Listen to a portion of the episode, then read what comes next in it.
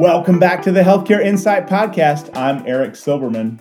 And I'm Jane Crosby. Thanks for coming back. We're really excited about this week's interview with Megan Anderson from HubSpot. Yeah, Megan is the VP of, of marketing for, for HubSpot. And we had a really interesting dialogue with her.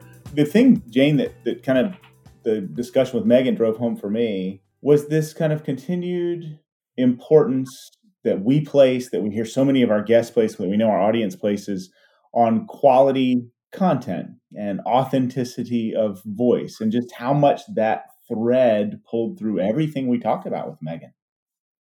Yeah, absolutely. And I think my favorite part was how that connects to your paid media strategies. One of the things that I've been thinking about a lot over the past couple of years as we see more and more players join the healthcare marketing space is that really digital campaigns are becoming a commodity. Anybody can run a good Google search campaign, anyone can run a good paid Facebook campaign. But what really drives performance is messaging that connects with people in a moment of need and delivers them to the appropriate next best action in their healthcare journey. And I think Megan really illuminated that opportunity for healthcare marketers and some of the things she talked about. This is so, so true. You know, she talked about ads as content. And I mean, I got to admit, and I, I, think I even said it in, in the interview, you know, I, I, I, really have historically come from this place of thinking it's ads in kind of one space, content in another. But when I look at some of the work that you're doing with some of your clients, Jane, and that, that we're doing across the organization, that ads as content piece and delivering value in the paid ad space it really makes a difference in an otherwise commoditized market. The same thing to me extends to content that is developed in general on behalf of marketing. This, this Venn diagram of intersecting business needs with what consumers are looking for, that's the piece that makes the difference in the authenticity space, in my view, right? Content ads, a lot of this really has become commoditized except for those that are doing it really, really well. And for me, it's about that really intentional and thoughtful approach of really meeting consumers where you are, where they are, just just like you just articulated. Yeah, absolutely. It's a really interesting point too that Megan brings up, and that there's a variety of different things that as marketers we have the task of, of writing and i think healthcare marketers struggle sometimes to find a balance of engaging and entertaining yet really authoritative and high performing too and there's your moments to get creative um, on social media and in your blog there's the times that you really need to help people get to the next step and that your content should be more authoritative and confident and direct and i think training your team to recognize those different opportunities and writing accordingly to drive performance across your content engine is really important. One of the things I think we've seen this year is this intersection between growth strategies and brand strategies. And I think content's really at the core of that. Content is no longer just a brand play, it's definitely crossing over into our clients' growth strategies too. I think that's really smart. And, and I absolutely see that. You know, one of the things that stands out to me in thinking about what works for business works in so many other aspects of, of life as well and, and and vice versa you know kind of the, the the classic observation of art imitates life and, and life imitates art as it relates to content marketing work is when we see kind of great really authentic connected content for brand purposes the idea that that can also cross over into growth strategies for clients you know that that to me is a testament to the value of content done very well. But then I was reflecting on the question I think you asked Megan about like advice for young professionals and authenticity and having a perspective and a voice and not being afraid to share it. You know, to me that was that was one of these examples where we see like, well that's exactly the thing about content and making sure that if you're as a business able to really meet consumers at the thing that matters to them and matters to your business, that's the same basic advice, right? That, that we would give kind of young professionals or that Megan mentioned giving young professionals. And it just strikes me, I guess, this continued opportunity to connect who we are in the world of our work to who we are as people and how we connect with one another. It is interesting, and it's been an interesting year for that. Megan talked about it a little bit, but just this challenge we're all still having of connecting with each other and forming a good culture remotely. For larger organizations, I'm sure that's even more challenging, both our healthcare system clients and companies like HubSpot with hundreds of people on their marketing staff. I'm sure it's been a challenge for young leaders to have a place and a voice in their organizations. But you're right, Eric, authenticity and trying to add value and support your organization's mission is really the key way to do that. I've been really enjoying, in a lot of ways, the opportunity that the current work environment has created to forge new connection points, new types of relationships at work, you know, get the the discipline that it takes to make sure that you're connecting across team members, that you're, you know, little things like using video meetings instead of phone calls as a way to really up the ante in terms of connectivity and the impact that ha- that has on culture. And to me, it it feels like that reality for business in 2020 and beyond also extends in a lot of ways to the reality of what we have the opportunity to shape as content marketers, as organizations to consumers in a way that doesn't have the face to face connectivity that it once did. I mean, a very, very simple example would be the incredible growth of telemedicine by necessity for our hospital clients, but also as a tremendous opportunity for human connection and revenue stream. And the idea that those two things don't have to live in mutually exclusive spaces, you know, to me is is one of the kind of great opportunities that's been turned out by our our current situation in, in the world. I agree. You know, we just completed on our team the HubSpot uh, content marketing certification courses. And one of the things that they continued to mention throughout that training was this idea that by consuming content, we'll be better marketers and better content creators. And that's not just healthcare content, it's reading books, watching good TV, reading other blogs, reading the newspaper to get ideas and get inspiration. And I think that's really important too, and something that sometimes we lose sight of in the healthcare environment that it's not all colonoscopies and mammograms, you can learn something by watching The Mandalorian and thinking about how Star Wars has created this content marketing engine that spans generations. Um, and Megan touched on it a little bit too with like her dedication to Die Hard and how content is not just about the field that you're working in, and neither is healthcare. It's really thinking about the life experiences that impact consumer decision making and what we want from our healthcare partners it's great. Solid endorsement for the opportunity to go watch The Mandalorian on the lunch break today. I uh, that's that's exactly the enablement I was I was searching for in that regard. Let's let's get into the podcast and into the interview with with Megan Keeney Anderson. Enjoy.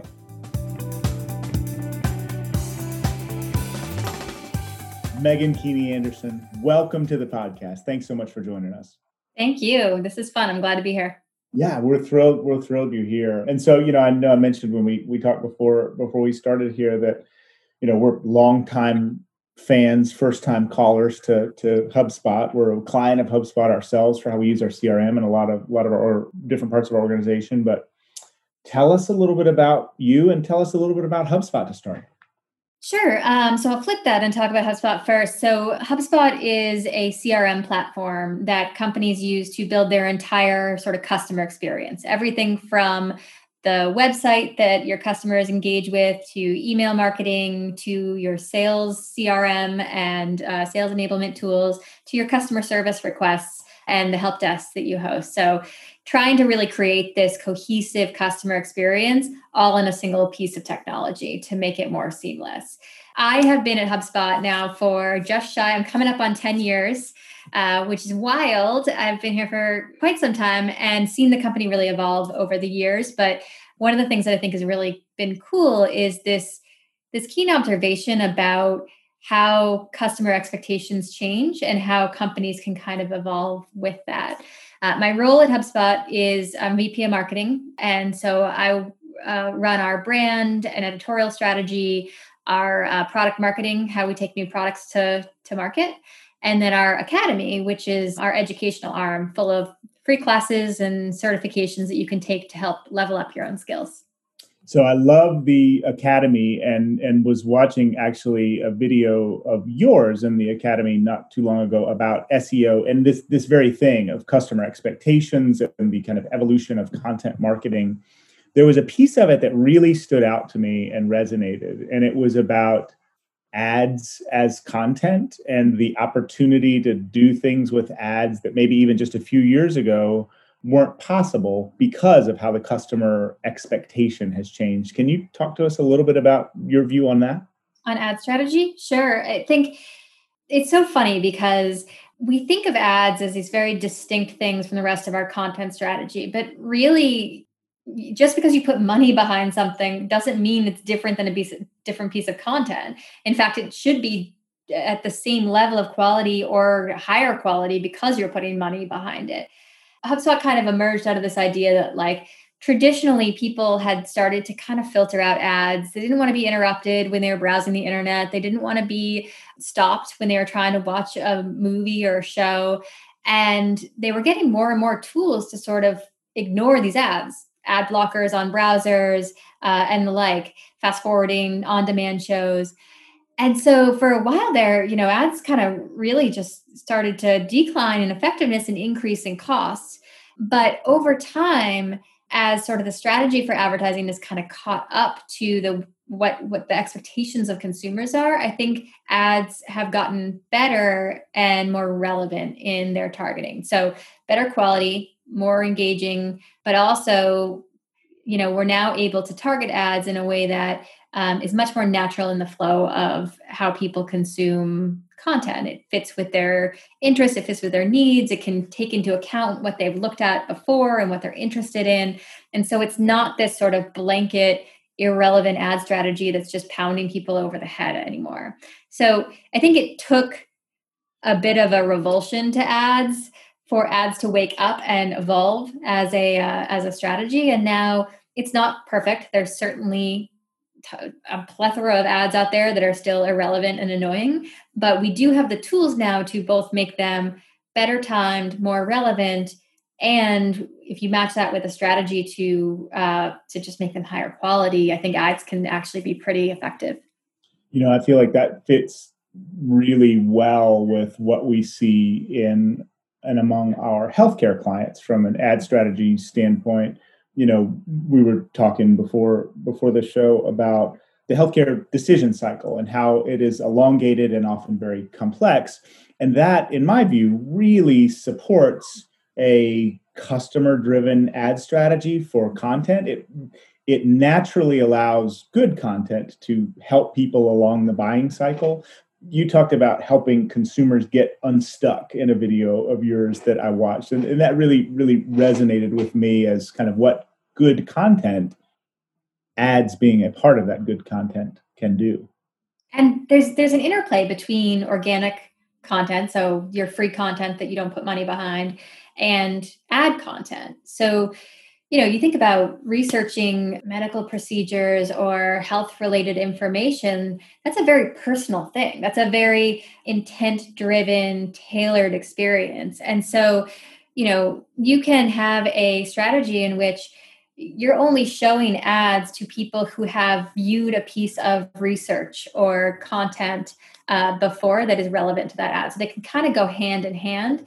And you're hitting people when they're in that research phase and actually considering, you know, a procedure or a process or or a path for their own personal health. And that's, you know, with health, you hit someone at the wrong time and it's really an affront. You hit them at the right time when they're actually agonizing over some decisions and trying to make some choices and it's really helpful and that's the big difference is how to get more in tune with the stages of that that consideration process I agree. That's really good perspective. One of our um, clients on a, a, past episode talked about how their favorite piece of content that they've created in the last year was an article on leg pain at night and how she loves it because it helps people when they're really frustrated about a thing that many people are challenged by every single day and helps them understand that there's help available. And so I think that's so much of what we do in the healthcare space is figure out what people are struggling with on a day-to-day basis and help helping them find relief for it.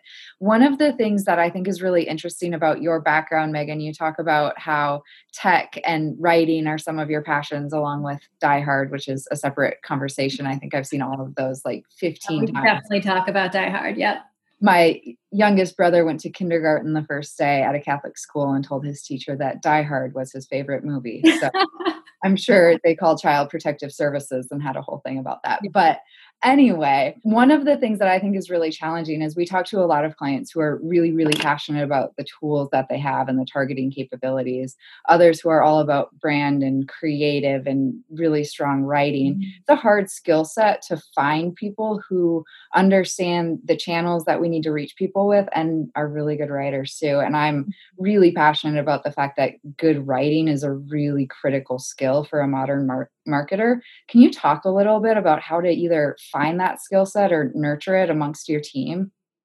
You know, it's interesting because there's so many different types of writing too. So you think about that article you talked about. So leg pain at night. Think about the mindset of the person who's reading that article. They are quite literally laying in bed at 2 a.m., suffering from leg pain with the phone by the, their bedside, like pulling that up and just Googling to try to figure out what's going on.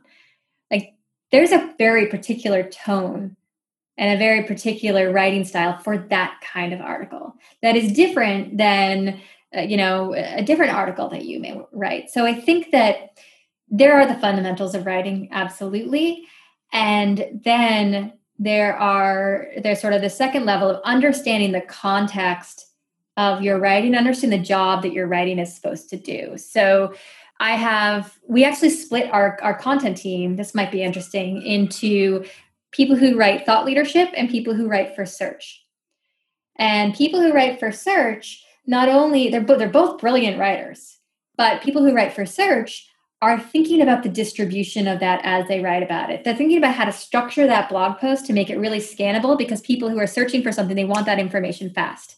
And they want to be able to both have it surfaced maybe in a snippet um, in Google search results and even in reading it on site, they want to be able to scan down to understand the point of the article. If you're reading a thought leadership post, if you're reading a point of view about how the healthcare industry is changing, you don't have the same mentality when you're going into that kind of uh, piece of content. For that content, you want a little bit more creativity. You want to build up. You want the emotional draw and and drama of that piece, and it's structured differently.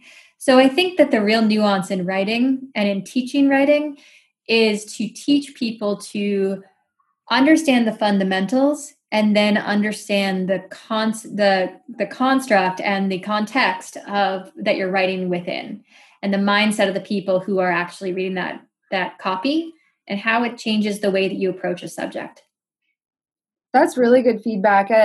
As healthcare marketers, I feel like we're constantly going from writing a great patient story or featuring a provider into writing a new web page for orthopedic surgery. And so that's, I think, really important feedback to think about and have maybe different processes and templates around what different types of pieces you're writing for.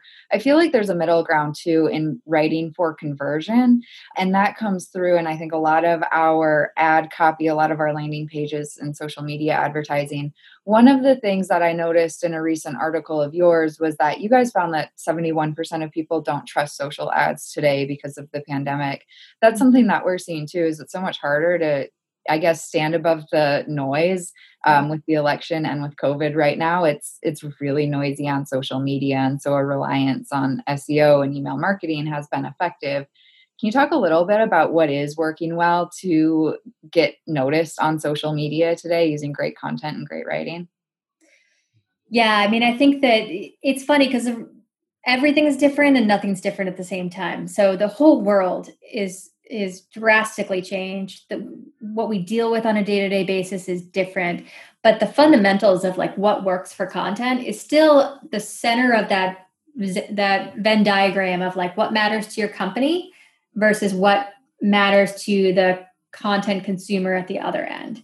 And you know, they're not going to want to read stuff specifically about your company, um, and you're not going to write about you know just whatever passion they have because it's not tied to conversion. But there is this golden spot in the middle, the overlap between what they care about and what you care about.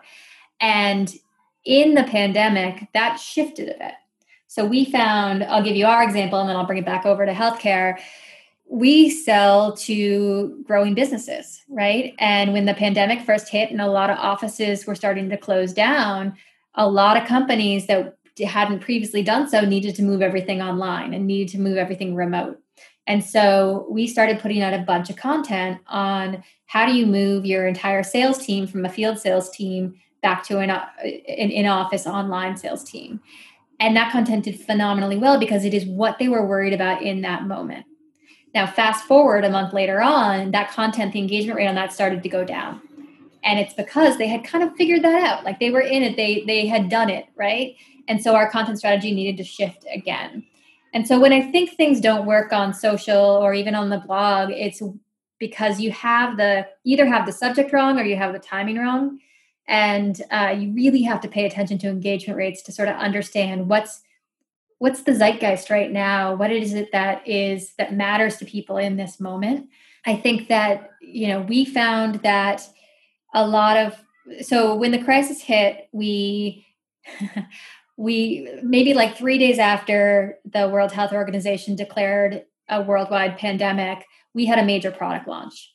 And we were going to go out with a huge we had like for the first time we had a great budget behind it. We are going to go with like a huge celebration of this new product. And of course like timing and tone was way off. So we killed that launch. We released the product but we killed all the promotions and pressed pause on all that. And instead we leaned into the educational content that was more removed from our product and we saw engagement on educational content go way up over the summer because people were, you know, tr- they were trying to think about like career changes and ha- pick up new skills because they saw the world and the landscape evolving. And so they may, you know, maybe someone lost a job and needed to go get certified in a new field. Like we can provide that kind of training. So it was sort of an understanding of what you care about hasn't shifted, but what the world cares about has. And how do you find that new point of overlap? Uh, I think for the healthcare industry, the way I would think about that is it's a it's a really interesting time for healthcare, obviously, right now. But the the subject matter within that is also drastically changing. People are having to put off surgeries that they might have otherwise done, or people are trying to understand how to navigate the healthcare system in this time, you want to swing with the culture towards that content and turn up the volume of the, on that in your mix. One of the things that I'm interested in when you think about kind of tuning content around what people are searching for and the kind of realities of, of the moment, mm-hmm. we we have heard from from some of our other guests kind of a, a mix of feedback about quantity of content requirements to achieve objectives. And when i think about you know the great content that hubspot produces on your blogs and, and other channels i'm curious kind of where you land on that philosophically in that quality and quantity matrix yeah i you know we've evolved in our thinking on it and i really like the perspective we have on it now versus in the past so look like every piece of content you put on the internet is a front door to your website. So, of course, the more content you put out there, the more front doors, the more traffic you're going to get. Like, that's just a matter of physics. However, there is a point of diminishing re- return there. And there, and you can actually cannibalize um, existing content with new content. So, what matters is not today is not like the volume of content that you have or the volume of content that you put out on a regular basis. I think you do want like a steady cadence. You don't want to publish something and then let two years go by and not publish anything else, especially on social. If you're trying to build community, you need some re- some rhythm. What actually matters is on your site, structure matters a lot. So rather than write 15 articles navigating healthcare payments, write one article that is the best on the internet. We call that a pillar page, basically, like cannot be beat, best possible approach you have to that subject matter. And then write content over time that is related to that but not competitive with that and interlink between those. So have all that supporting content that is just less important than that pillar page link back into that and that will over time build what we call like a cluster model on your website that really shows google that that pillar page is has high authority and that helps it rank better. And so we uh, our model now is actually very intentional content. Be very careful about just cutting loose and writing 150 blog posts that on overlapping topics know what the architecture of that content strategy is going to be and how each piece sort of builds into and connects to the other one because that's instructive for search on social you have to run the same tests right so we see diminishing returns if we publish too much on Instagram. We see diminishing returns if we publish too much on Twitter. And for every company and for every um, channel, that's going to vary wherever that point is. But you got to find that point for yourself and then cut it off at that. It's like we call them cap channels because you just you can't flood people's streams. It's it's tempting to say, oh, it's just one more tweet, you know, like let's just slide it in there and yeah, you can do that if it's really important, but um, but by and large, like the content you put out there is kind of a contract with the people that are consuming it, and you sort of have to hold up your end of that bargain from a quality standpoint. So we're not pushing for a ton of volume for people these days. We're pushing for consistency and we're pushing for intentionality around what you write, how you structure it, when you publish it.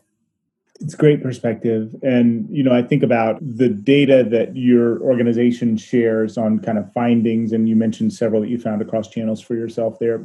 In your kind of data and research, anything that you're finding today that, that is kind of a particular standout or some things that, that our audience uh, might, might benefit from, from learning from you?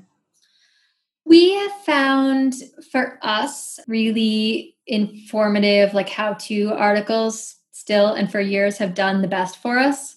They do better than funny articles. They do better than like even every once in a while you'll have a really strong point of view piece that will take off and it'll take off through um, you know just people handing it from person to person word of mouth.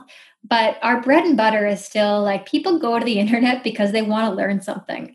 And so educational content has always done well for us and also shows us intent really clearly I think that's got to be especially true for the healthcare space. I mean, think about how much self education people do before they make some sort of a commitment to uh, a, a health choice for themselves. And so, and that education can actually come in a number of different formats. You can have the straight how, you know, the straight informational article, but then you can have the community that is built up around that article. We found some good success lately in building communities on Facebook around our you know our subject matter at hand is like social media and, and marketing strategy but allowing people to sort of do user generated content and helping to facilitate that conversation that's done really well for us.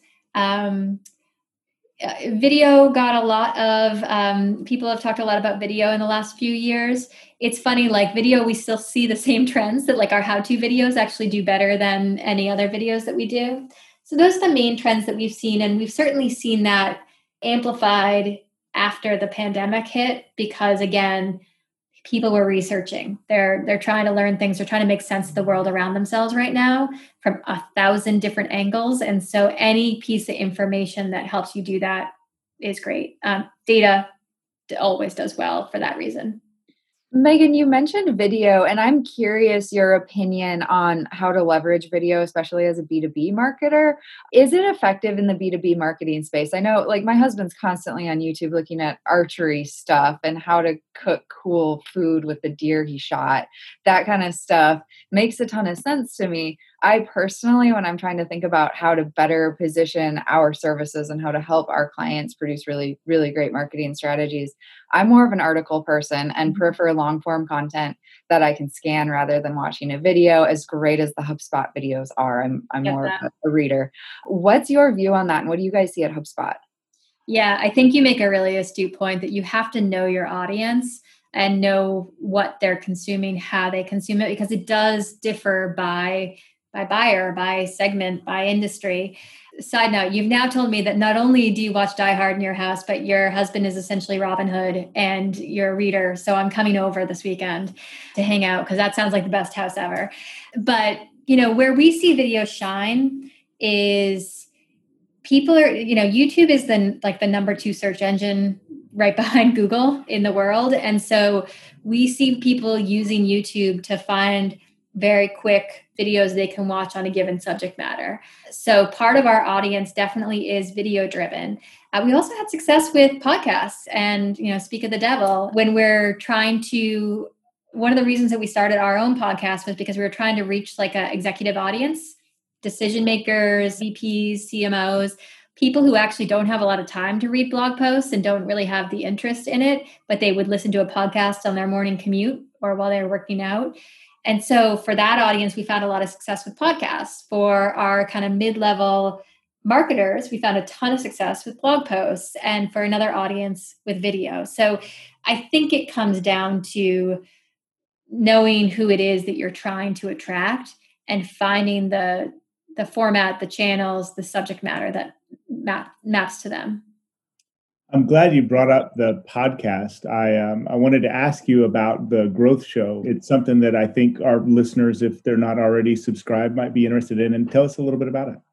So, as I said, we kind of started it. Um, I want to say like five years ago now, as a way to. It was an experiment. We were trying to figure out, you know, is this a new format that can help us reach an audience that we've had trouble reaching before?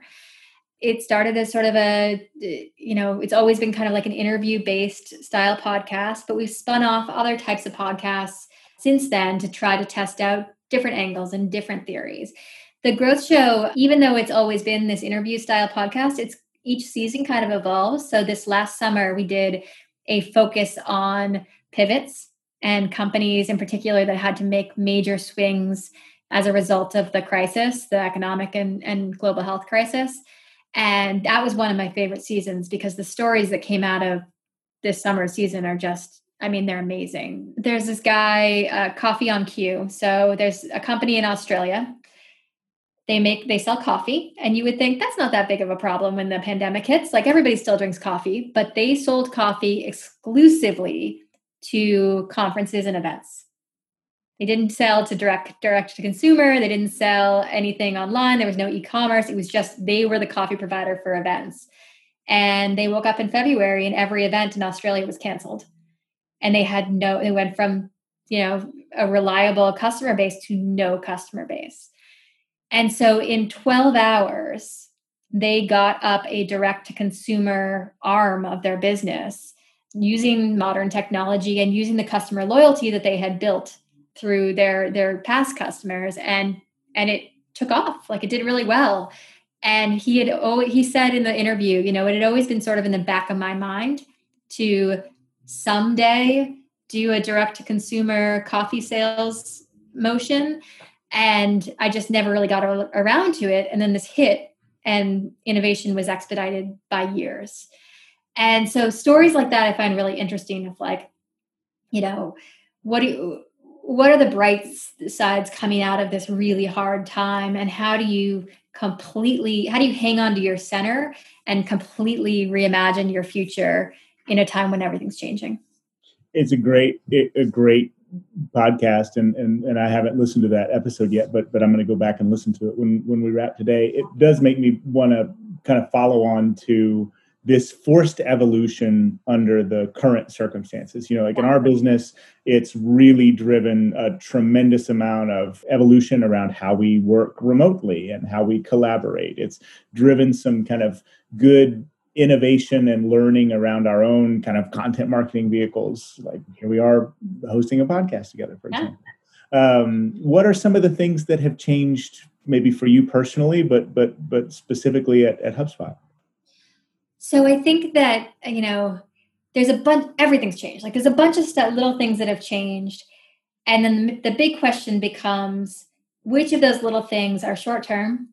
Which of those little things are lasting changes? And how do we kind of pull the threads of each of them to sort of see where they're headed? So, one thing that changed for HubSpot is um, we've always had a remote contingency of employees at HubSpot. I think it was like our third largest quote unquote office, uh, people who who worked from home. Uh, then obviously 100% of us went remote. Uh, we beginning in January will give people the option of being remote permanently, coming back to the office permanently, um, or doing some sort of a hybrid where you're in the office a couple of days a week. And we're a microcosm of a larger shift that's happening in business. And so you can look at that and be like, okay, cool, that's just about office space. But that changes a lot, right? That changes the window in which you make purchase decisions. That changes the experience of work. That changes the customer interactions that people have. And so if you pull that one thread, you can start to see all of these epiphenomenal shifts in the way that we shop, buy, and engage with businesses. And so we're starting to think about what does that mean for our customers and for their customers, and how do we build software to facilitate that um, over time, and how do we market in a way to facilitate that. So that's one change. I think a really positive that comes out of that is if we go remote, that opens us up to employees all over the world. And that allows us to bring in a much more diverse uh, workforce, which you know we all know that like diverse teams are, uh, are, tend to be stronger teams. They have you know higher performance. And so that opens up flexibility for us in, in hiring and bring and the kind of talent we can bring in. Uh, but it also has some challenges right? Like people are trying to balance and split work and home life and we have to put some thought into what that means as well as a company yeah, we're we're excited. I think about a lot of the same opportunities as I know so many businesses across the, the country are. Right, the we've gone fully remote and, and intend to stay structured that way, and it's presented all kinds of new challenges in terms of community, culture, and connectivity. It does open up a tremendous amount of new opportunity as we grow for diversity and expansion geographically, and it's got everything that, that you said in terms of that work life balance. You know, some of us have worked remote for a long time, sure. but so many of the team, you know, is learning how to do that for the first time and, you know, doing a wonderful job, as I'm sure is the case at your organization as well, but it is not without its adjustment. And, uh, you know, while the circumstances that have led to this are certainly not positive, I have really enjoyed kind of personally and professionally the opportunities it has created to kind of force the evolution of the of the business. And it sounds like you guys are experiencing some of the same things. It's a fascinating time. I mean education is going to change like society is going to change the way we engage with each other is going to change even little things like we're going to have to find a new way to do meetings right? Uh, and I don't just mean everybody's going to be on Zoom. I mean, like, if you've got a remote workforce, time zones are going to start to become a bigger and bigger challenge. And, you know, how do you have asynchronous meetings? How do you make decisions in that kind of an organization? So, yeah, if you're at all like, you know, an anthropologist or just fascinated about kind of human behavior, you, you these are really interesting times. And there's a mix of really, really bad and some really positive things. And we just have to kind of sort it all out and lean into the good stuff. I like it. I really have enjoyed all of the learning that has come along with the last nine months. I know it's been challenging for a lot of people, but I think the silver lining for all of the, all of us is just growth and learning more about ourselves and our families and our, our fields too. One of the things I was interested in asking you about, Meghan, um, is how young leaders can really succeed both in times of crisis like COVID in general and how they can start to advance their careers and have their voice heard in a remote environment. Because I know a lot of young professionals, especially young women, do find it really hard to share their voice, and doing so in a remote environment can be even more challenging. You've certainly had a great career at HubSpot prior to that any kind of advice or practical feedback around how young young professionals can succeed right now it's so funny. I just had a meeting with a, um, a new HubSpotter uh, earlier this morning, and she asked me the same exact question. So um, I'll see if I, I get it any better this time around. Well, there's two questions in there. There's sort of how do you put yourself out there and grow in authority and influence as as a young and, and developing leader. And then there's how do you do that with this new remote factor thrown into the mix? I think for the first part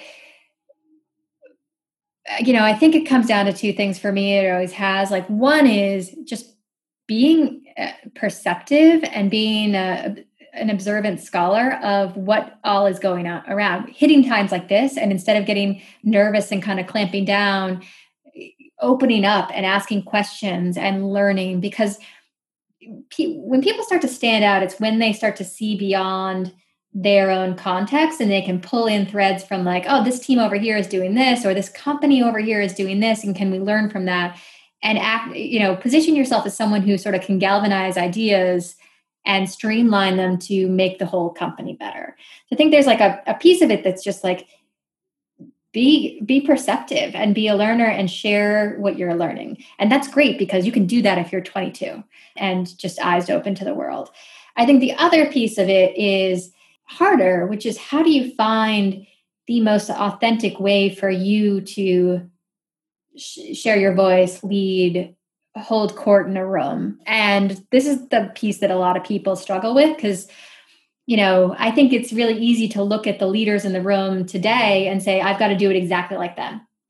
And, uh, you know, that's great if you are exactly like them. But if they're extroverted and funny and loud and you're introverted and, you know, more reserved, that's a hard, that's just a not natural model for you to follow.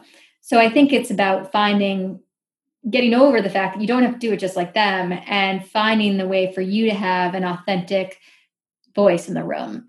You I've told I've told countless people that like it's not about who talks the most in the meeting. If you say one thing in a meeting, it's fine as long as like you that thing is thoughtful, you deliver it with conviction and with clarity and it moves the conversation forward, right?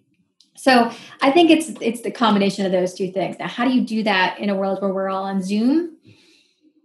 I think we're all still learning that, right? I think that's eh, you know, hey, it's a little bit harder to have observations about what's going around on around the company if you physically can't see that. So you've got to put yourself out there a little bit more. You've got to find new ways around it. But maybe it opens up new doors for being able to literally like raise your hand in a Zoom or to use the chat functionality and stand out that way. Like there's for every new element there's a way to work it. We just haven't we have to kind of figure out what that is. Good stuff. I really can't let you go without asking you about die hard. Oh yeah. Jane brought it up but we have?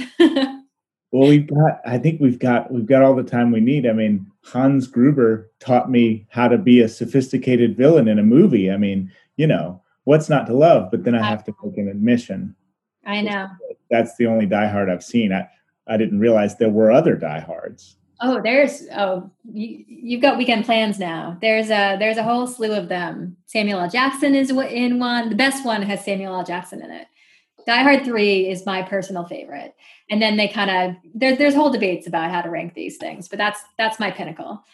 But yeah, I've been I've been I've got a thing for like 90s action kind of comedy movies. So Bad Boys. Uh, Die Hard, uh, Sneakers is, is, a little earlier than 90s, but like that kind of era. And I've actually been reliving them a lot recently because we've been stuck inside and you know there's there's a lot of tough stuff going on in the world around us. So it's been like a nice little recluse to to go and revisit all those. Let me let me just say for the record that that's the first time I've ever heard anyone refer to Die Hard as a respite from from the outside world. I totally totally get it. Totally get it. That's good stuff. That's yeah. fun. You'll have to add Rambo to the list too, Meghan. Good. We'll do. Meghan, is there anything else that, that you'd like to cover or share with our listeners today before before we part ways?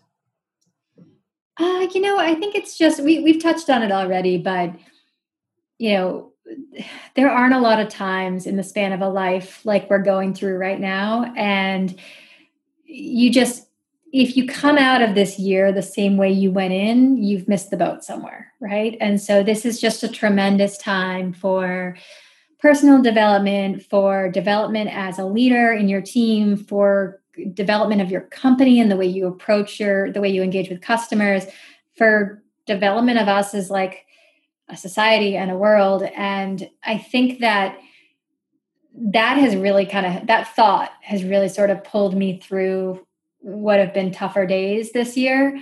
You know, I guess the only thing I would leave with people is there are all sorts of like really cliched things that people said about this time, right? It's unprecedented, new normal, uncharted territory. Uh, and they were all true, but they were all insufficient, obviously. But I think, like, for that last one, this is indeed uncharted territory, but like we all have the empty paper in front of us on which to draw the map. And so I think that we collectively as an industry as marketers as, as individuals as leaders in the healthcare space like we can be, play a role in defining what that map looks like for the future. And so i would just say don't sit that out. It's great perspective and really good advice. Meghan Keaney Anderson thank you so much for joining us today. It's been a really in, yeah. enjoyable and fun discussion. I loved it. I'm so glad you guys reached out. Yeah thanks. Thanks so much for the opportunity. Yeah thank you so much. I really enjoyed it